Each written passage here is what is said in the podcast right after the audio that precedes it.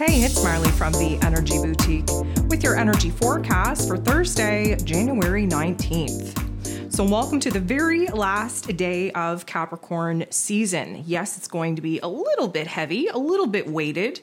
We have a lot of emotions, a lot of roles, a lot of responsibilities kind of weighing on us. The existential dread is becoming a, lit, a little bit bigger than it has been because, of course, we are bringing the whole entire Capricorn season that has been very low and slow to an end, to a completion point.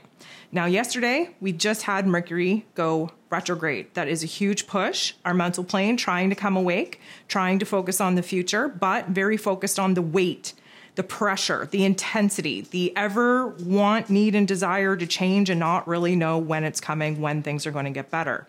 And tomorrow, of course, we're going to move into Aquarius season, sudden shift in energies, and we are moving into the new moon in Aquarius window that will be taking place on Saturday. So, there are seven different energies here today. All seven of them involve the moon. The moon will be moving out of this Sag energy into this Capricorn energy.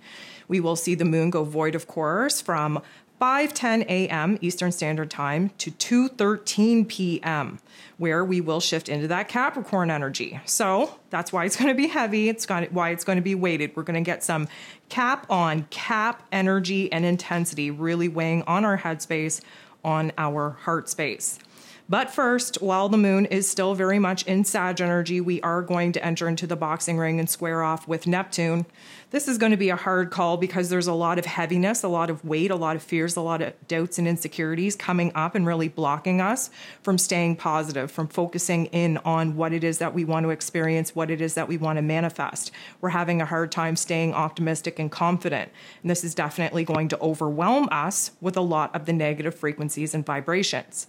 The moon will sextile Saturn, though. Saturn, the ruler of the Capricorn season, ready to essentially dethrone, although really just changing seats, as Saturn is the traditional ruler of Aquarian energy.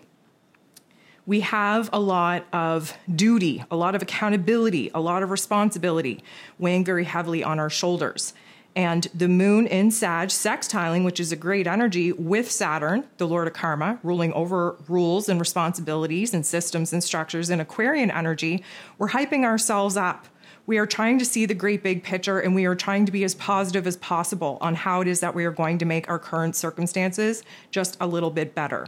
The moon goes ahead, bumps into the true node, in an awkward kind of way. We don't know what moving forward actually looks like. We just know that we have to get the F out of here. This present moment, these circumstances, this energy, this weight, we need to get it over with. We don't know what that means for us. We just know that things have to get lighter, things have to get brighter. And of course, it's always darkest for the dawn, and we are about to see that dawn when the sun moves into Aquarius season.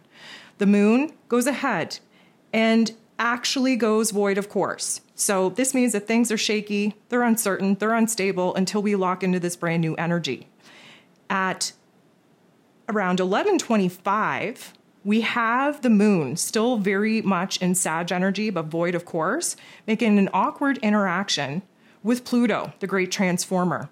This is giving us a little bit of the observer mentality for us to see where the negativity, where the fear, where the insecurity, where the doubts are coming up in us in order to override that pattern and actually turn that pain into power, turn that darkness into light, and empower ourselves to boss up, to take control of the situation and actually moving forward. We have the moon still void of course, making an awkward interaction with the sun shining a bright light on this gap, this adjustment period.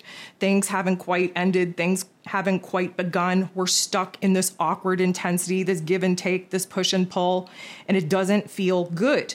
But what we need to focus on is the long term goals, what it is that we are going to stick it out for, what it is that we're going to endure in order to actually see the final outcome.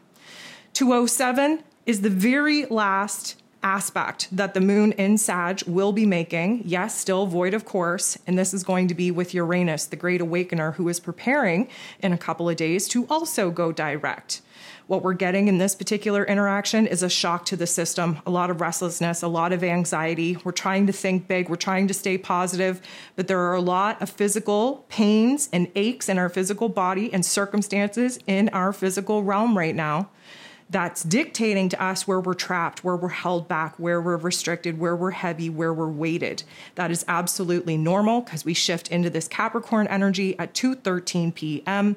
and then 8:30 p.m., which is quite a span of time.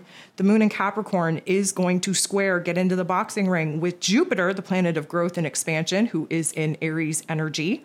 And this is definitely going to distract us from our to-do list, from our focus, from our end goal, from our dreams, from our vision, from our discipline. This is definitely going to throw a little bit of a scatterbrained energy into the mix. And with Mercury just coming out of a retrograde, we have to work really hard on the mental narrative that we're allowing to take up space and energy in our mental plane. Jupiter turns the volume all the way up on these impulses to take moves, to make some changes, to, you know, go out there and pursue a brand new path. But the moon in Capricorn needs us to be grounded, safe, secure, stable in our choices, and our decisions, to have logic and practicality, really pushing us to have a strategy before we go ahead and actually take action, which of course many of us are going to see over the next week.